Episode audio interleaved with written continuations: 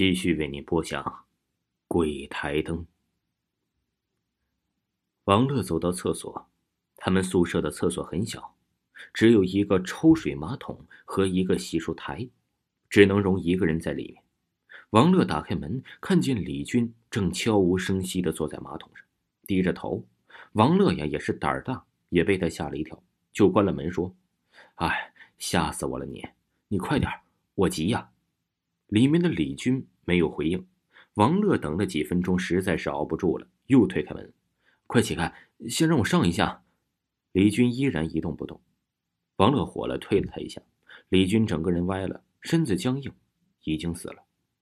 王乐吓得大叫一声，把室友们都吵醒了。张浩也从床上下来，并没有跟其他室友一样惊慌，很镇定的报警了。室友们呢，早吓得是魂不守舍了。穿上衣服就都跑了，估计晚上都不敢回来住了。而张浩啊，却是很镇定的坐在桌前看书，等着警察来。王乐觉得李军死得很蹊跷，忽然想到张浩昨晚说的话。虽然他明白跟警察讲也不足为证，更何况连他自己都觉得不太可信，但是他看到张浩那般镇定，心里很生气。李军虽然时常跟王乐打闹，但是他们呢？是非常好的死党，王乐就走到了张浩的面前，问他：“昨晚你说他会来找你，这话是什么意思啊？”张浩看了眼桌子上完好的灯，说：“我有个姐姐，她很喜欢看书，但是爸妈重男轻女，自我出生后，对姐姐的关爱就更加少了。姐姐认真学习，可是她每天放学回来都要做很多农活，还要帮忙做家务，很晚才能看书。小时候虽然家里穷。”电煤油灯都奢侈，晚上啊也早早都睡觉。家里唯一用电的就是一个电饭锅。姐姐想要一个台灯很久了，鼓足勇气跟爸妈说了，但是爸妈没答应。我渐渐长大了，接连几年风调雨顺，地里收成不错，家里的条件也渐渐改善了，隔三差五都能有肉吃。但是爸妈总在姐姐上学去之后才给我炖肉，还要让我不要让姐姐知道。我觉得呀，妈做的不对。有次偷偷的藏了几块肉给姐姐吃，可是姐姐只是微笑，退让给我吃。我小时候很贪玩，每次进城看到好玩的，都吵着嚷着要爸妈买，爸妈都会给我买。姐姐依然只是想要一个台灯，爸妈呀却是一直推脱，说女孩子家家的看这么多书没啥用。后来我想帮姐姐，就哭闹着说我也要买个台灯，因为那会儿啊我没到念书的年纪。爸妈便认为是姐姐指使这么做的，回去后啊，还把姐姐打骂了一顿。后来姐姐再也没说要过台灯了。她看着爸妈的眼神也越来越冰冷，她只会对我微笑。那年呢，姐姐得了很严重的病，需要骨髓的时候，我才得知姐姐并不是爸妈亲生的，而是捡来的。姐姐在医院里没住多久，爸妈难以承担高额的药费，只能把姐姐带回家了。那时候我已经上小学了，姐姐比我大五岁。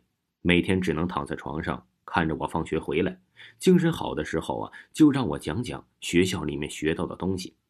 家里没有姐姐帮忙，爸妈才发现原来姐姐每天做的事情竟然这么多。那天爸妈在整理姐姐东西的时候，只整理到了几件破旧的衣服和一个肮脏不堪的娃娃。他们看姐姐的眼神都是悔恨和伤感。从爸妈的眼中啊，我知道姐姐活不了多久了。爸妈终于给姐姐买了个台灯，还给姐姐换上了新的衣裳。姐姐只是看着台灯微笑。我把台灯放在姐姐的床头，坐在床头做功课，姐姐就半躺着看着书。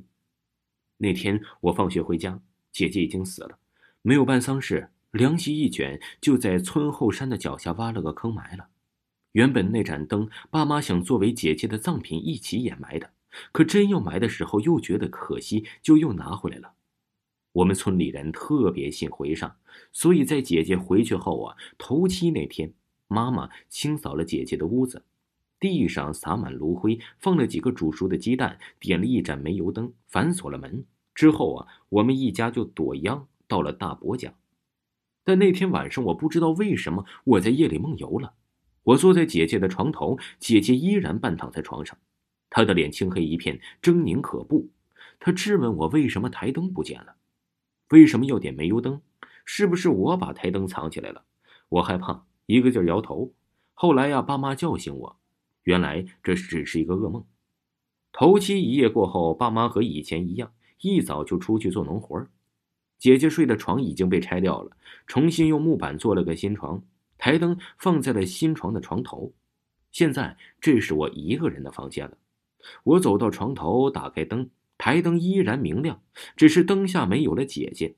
我正默默哀立、怀念姐姐的时候，却发现姐姐正坐在床上，手里看着一本书。我吓坏了，打翻了台灯，台灯坏了，姐姐也不见了。可是过了一天，台灯又完好无损的放在床头，而那晚我并没有打开它。到了晚上，它却自己亮了，灯下依然是姐姐看书的影子。他对我笑，对我说：“弟弟，我只原谅你一次。如果你再打坏台灯，姐姐可就要生气了。”然后他的脸就变得狰狞。王乐原本是不信的，可是张浩神色兼备的描述让他心里毛骨悚然。他看了眼那只昨晚破碎、如今依旧完好的台灯，一股恶寒让他忍不住打了个寒颤，紧张的问：“昨天打碎台灯，我有错？”他会不会来找我呢？听众朋友，继续为您播讲《鬼台灯》，请您继续收听。